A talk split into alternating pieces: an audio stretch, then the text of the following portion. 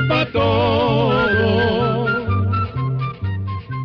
Llegó la escuela. Llegó la escuela.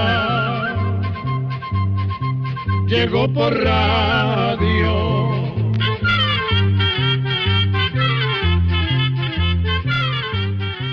De nuevo con ustedes amigos, ¿qué tal? ¿Cómo están? Bienvenidos a un espacio más de... Oigamos la respuesta con nuestro lema Comprender lo comprensible es un derecho humano. ¿Y qué tenemos para hoy? Bien, en el programa de hoy podremos conocer qué hacer en caso de las picaduras de abejas. Y descubra por qué estornudamos. ¿Cuáles son las ciudades más antiguas de América Latina? Estas y más preguntas en el espacio de hoy. Acompáñenos desde el país hermano, desde donde nos escucha, desde Centroamérica o más allá de nuestras fronteras. Y, ¿por qué no? Envíenos también sus preguntas y reportes de sintonía. Así es, pónganse cómodos, sírvanse un cafecito o un fresquito y comenzamos. De acuerdo, aquí está la primera consulta de la señora Adriana Canales que nos envía un mensaje a nuestro WhatsApp desde Managua, Nicaragua y nos pregunta, ¿por qué estornudamos? Escuchemos la respuesta. El estornudo es una manera que tiene nuestro cuerpo para defenderse de irritaciones, basurillas y otras cosas que entran por la nariz y que afectan las mucosas nasales y las vías respiratorias. Cuando esto sucede, se sienten molestias dentro de la nariz esto provoca una gran inhalación de aire que pasa a los pulmones y es cuando un músculo llamado diafragma y que divide el pecho del estómago se estira y se levanta con fuerza. Y cuando esto ocurre, se aprieta el aire que hay en los pulmones haciendo que salga con fuerza, generalmente por la nariz en forma de estornudo. Se dice que el aire que se bota al estornudar puede alcanzar una velocidad de hasta 70 kilómetros por hora y la saliva puede cubrir unos 7 metros cuadrados. Curiosamente no podemos dejar los ojos abiertos cuando estornudamos, pues es una manera que tenemos para proteger los ojos.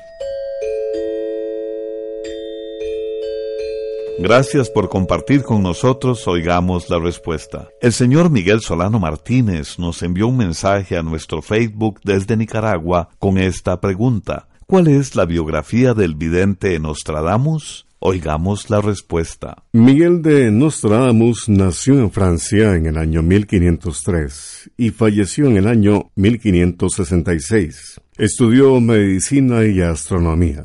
Se cuenta que durante una epidemia de peste que hubo en 1525, Nostradamus aplicó a los enfermos un medicamento que él mismo había preparado logrando salvar muchas vidas. Entonces muchas personas creyeron que tenía poderes mágicos. Es más, el propio rey de Francia visitó a Nostradamus para que le ayudara y le advirtiera lo que podría pasar. Entonces, Nostradamus hizo varias profecías que más bien eran anuncios de sucesos que se repiten con el tiempo, como guerras, epidemias y catástrofes naturales. Cuando el rey falleció en el año 1559, se dijo que Nostradamus había anunciado su muerte dándole fama de adivinador. Hoy, tantos años después, algunas personas creen que muchas desgracias que han ocurrido fueron anunciadas por Nostradamus. Sin embargo, hay que tomar en cuenta que muchas de las cosas que anunció no se cumplieron nunca. Además, las profecías de Nostradamus no eran tan claras, de modo que se pueden entender o interpretar de muchas maneras según lo que cada persona quiera creer.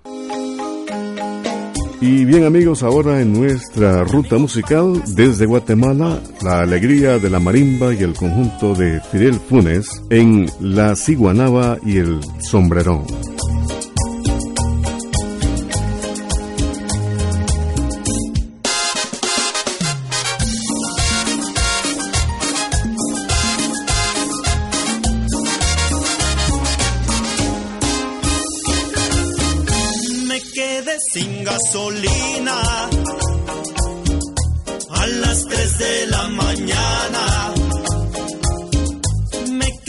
Sin gasolina a las 3 de la mañana. Y me tuve que quedar, y me tuve que quedar, y me tuve que quedar solito en la carretera. Me acompañaron toda la noche, la ciguanaba y el sombrero me acompañaron toda la noche. La ciguanaba y el sombrero. Viera usted qué vacilón, viera usted qué vacilón, viera usted qué vacilón, con la ciguanaba y el sombrero. Pues bailamos de cachetillo, la ciguanaba y el sombrero disfrutamos la madrugada. La ciguanaba y el sombrero.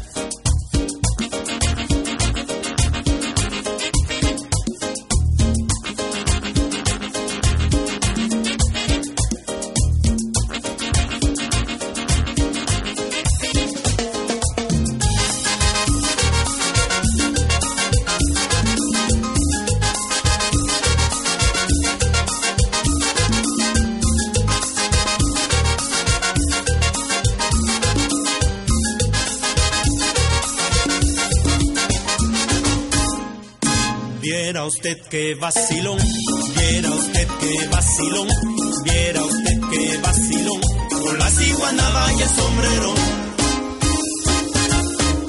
Pues bailamos de cachetillo,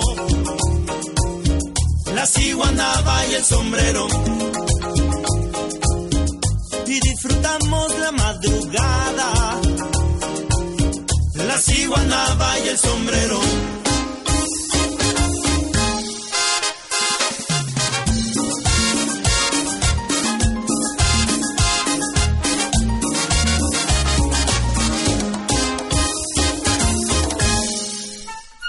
El Instituto Centroamericano de Extensión de la Cultura está presentando Oigamos la Respuesta. Compartimos con ustedes las preguntas de nuestros oyentes.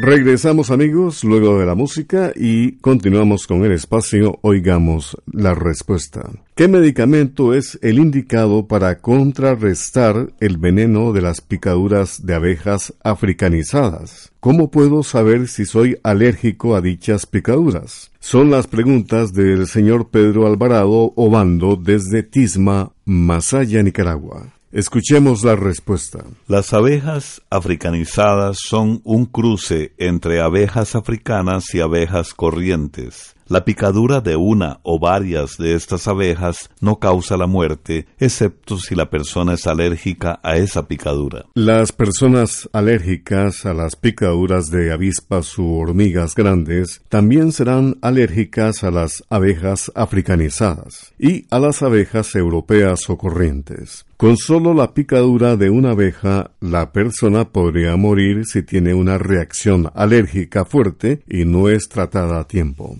Cuando una abeja o avispa pica, es normal que la zona de la picadura se inflame, se enrojezca y duela. Si la persona es alérgica, aparecerán reacciones en lugares distintos al de la picadura. Por ejemplo, si la abeja pica el pie de una persona y se inflaman los labios o los párpados, aparecen ronchas, tiene dificultad para respirar o ganas de vomitar con mareos, sin duda la persona es alérgica. En esos casos hay que ir de inmediato a un hospital. Ahora bien, sí se debe tener cuidado cuando el ataque lo hace un enjambre completo. Si eso le pasara a una persona, se le puede echar agua en forma de lluvia fina o cubrirla con una tela gruesa o una lona mojada y, tan pronto como se pueda, sacarle todos los aguijones de las picaduras raspando con un cuchillo hacia un lado. Se debe llevar a la persona al hospital de inmediato, pues el mayor peligro se da durante la primera hora después de haber sido atacado por un enjambre de abejas africanizadas. Si hay una farmacia cerca, se pueden comprar dos pastillas de clorotrimetón de 8 miligramos cada una. Repito, dos pastillas de clorotrimetón de 8 miligramos cada una y se le dan a la persona de una vez. Otra pastilla que funciona igual es Benadryl de 25 miligramos. También en ese caso de Benadryl se dan dos pastillas de una sola vez. Estas pastillas son las llamadas antihistamínicas, es decir, que sirven para combatir alergias y son parte importante del tratamiento contra picaduras de abejas.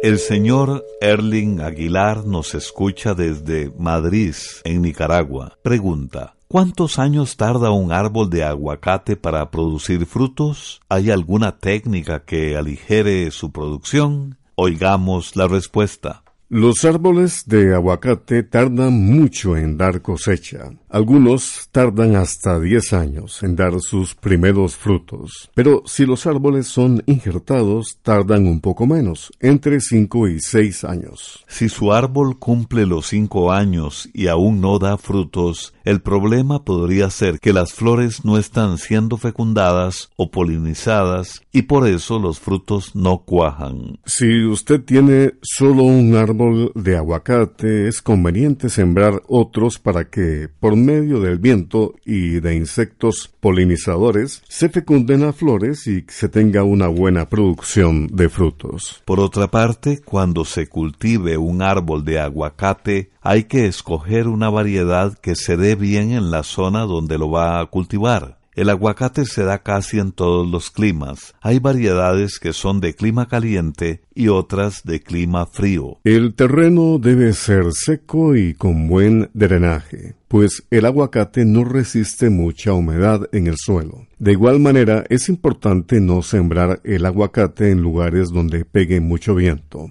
pues el viento fuerte puede botar las flores o los frutos que apenas están comenzando a crecer. También hay que asegurarse de que el árbol de aguacate no esté siendo atacado por plagas y enfermedades. Igualmente, conviene cuidar la nutrición del árbol. Se recomienda fertilizar el árbol de aguacate con fórmulas que tengan bastante nitrógeno y potasio, como la 18-5-15-6-2. Repetimos, la fórmula 18-5-15-6-2. Esta fórmula se aplica a razón de un kilo por cada año de edad del árbol, repartido en tres aplicaciones, una a la entrada de las lluvias y las otras dos cada dos meses. Si el árbol de aguacate entra en producción, se recomienda aumentar la fertilización con nitrógeno. Por eso, a la fórmula se le agrega un kilo más de urea por cada árbol de aguacate. Si hay lluvias, esto se debe hacer 40 días después de la floración, de lo contrario se hace cuando comienza a llover. De igual manera, se deben aplicar fertilizantes foliares que tengan cobre, zinc, manganeso y boro. Estos fertilizantes se aplican al menos dos veces al año. Todos estos fertilizantes se pueden encontrar en negocios donde venden productos de agricultura y, en ocasiones, en ferreterías. Si su árbol está muy frondoso, podría podarlo un poco, pues la falta de poda o una poda mal hecha podría atrasar la producción de frutos. Un árbol con muchas ramas no permite una buena entrada de aire ni de luz. Vamos a la música con el ritmo, la cadencia y el sabor de las musas desconectadas, grupo de El Salvador que interpretan Caminante. Escúchenla y disfrútenla.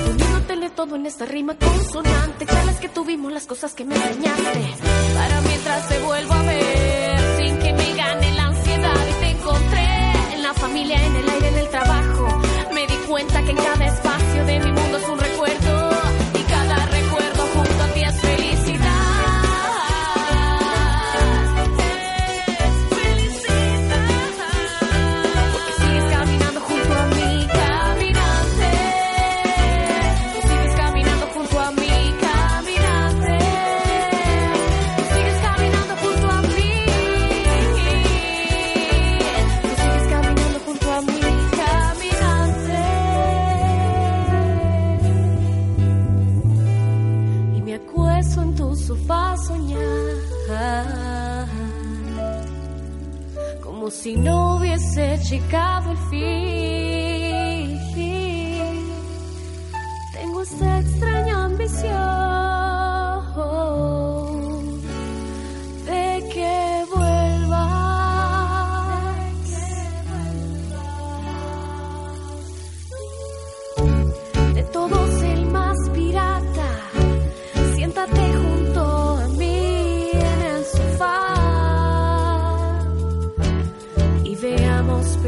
多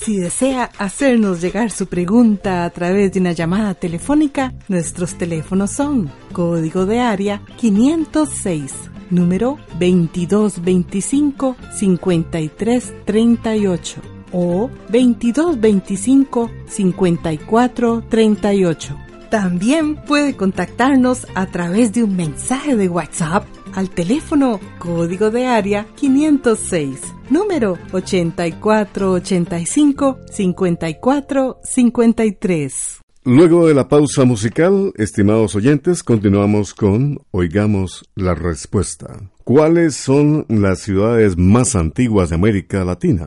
Es la pregunta de Donald Zúñiga Rodríguez, que nos ha enviado un mensaje a nuestro Facebook desde Estelí, Nicaragua. Escuchemos la respuesta. Vamos a contarle que las ciudades más antiguas de América Latina fueron fundadas por pueblos que vivieron en estas tierras hace miles de años. Entre las ciudades más antiguas están Huaricanga, Caral y Áspero, que estuvieron en tierras que hoy son parte de Perú y que ya existían como ciudades hace cuatro mil o cinco mil años. Otras ciudades antiguas que existieron antes del nacimiento de Cristo son Cholula en México y Caminal Juyú, que estuvo en Guatemala. Estas ciudades antiguas ya no existen, solamente quedan restos conservados como yacimientos arqueológicos que son sitios donde los científicos por medio de excavaciones han encontrado restos de pueblos antiguos. Ahora bien, de las poblaciones fundadas por los conquistadores españoles, las más antiguas son Santo Domingo en República Dominicana,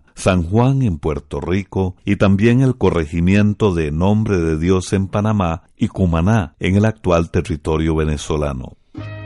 Y ahora, estimados oyentes, vamos a deleitarnos con el recordado bolerista mexicano Javier Solís en Mi Viejo San Juan.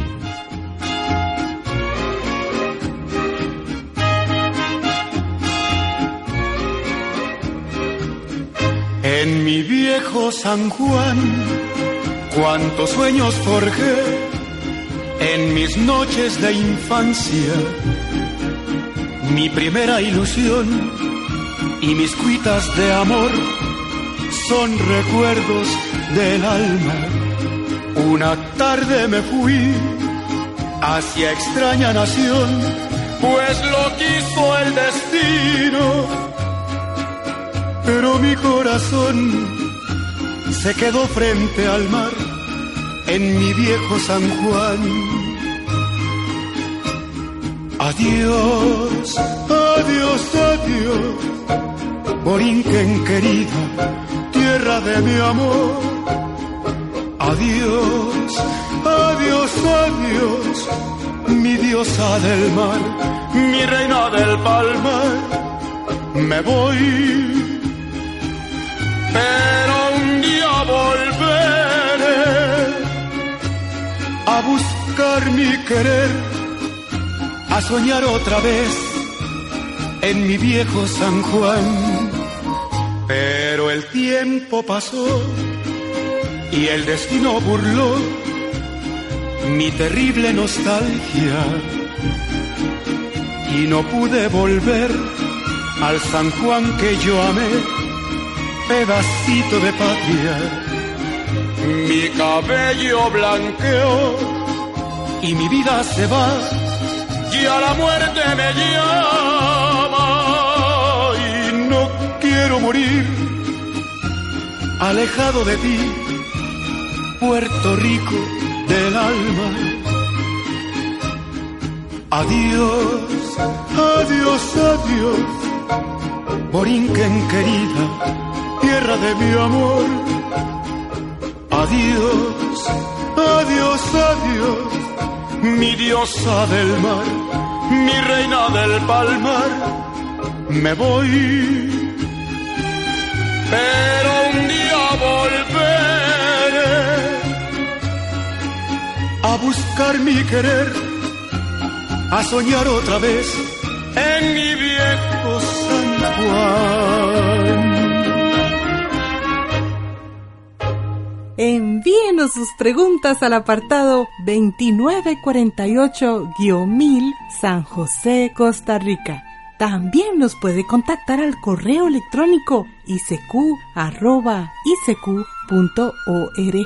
o encuéntrenos en Facebook como Oigamos la Respuesta. Muchas gracias por su amable atención y gracias a esta radioemisora por permitirnos comunicarnos con usted. El señor Bayardo José Moraga Mendoza nos envió un mensaje a nuestra página de Facebook desde Nicaragua con esta pregunta. ¿Cuál es la mayor falla sísmica de la Tierra? Oigamos la respuesta. La corteza terrestre, esa parte dura que forma los continentes y el fondo de los mares, está dividida en varias partes conocidas como placas tectónicas. Una falla sísmica o geológica es una fractura o grieta de esas placas tectónicas. La mayor falla sísmica del mundo es la falla de San Andrés, que es también la más peligrosa. Recorre el límite de las placas de Norteamérica y del Pacífico y mide cerca de 1.300 kilómetros de largo desde California, en Estados Unidos, hasta Baja California, en México. Estas placas, la de Norteamérica y la del Pacífico, en lugar de chocar una contra la otra, más bien se han ido separando poco a poco y ese movimiento es el que produce los temblores en esa zona. Programa A Control 20. Gracias por compartir con nosotros. Oigamos la respuesta. No se pierda en nuestro espacio de mañana cuál es el origen del saludo militar, en qué océano se encuentran las Islas Canarias. Entérese además de unos curiosos efectos de sonido que se dan en las pirámides mayas de Yucatán. Estos y otros interesantes temas los podrá escuchar usted en nuestro programa de Oigamos la Respuesta mañana. Y así llegamos al final del programa del día de hoy. Los esperamos mañana en este su programa Oigamos la Respuesta. Mándenos sus preguntas al apartado 2948-1000 San José, Costa Rica. También puede enviarnos sus preguntas al correo electrónico isq.org o encuéntrenos en Facebook como Oigamos la Respuesta. O llámenos por teléfono, código de área 506, número 2225-5338 o 2225-5438. Recuerde que comprender lo comprensible es un derecho humano.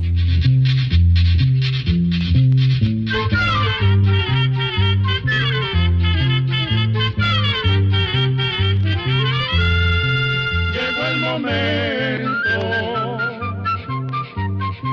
de despedirnos. La escuela,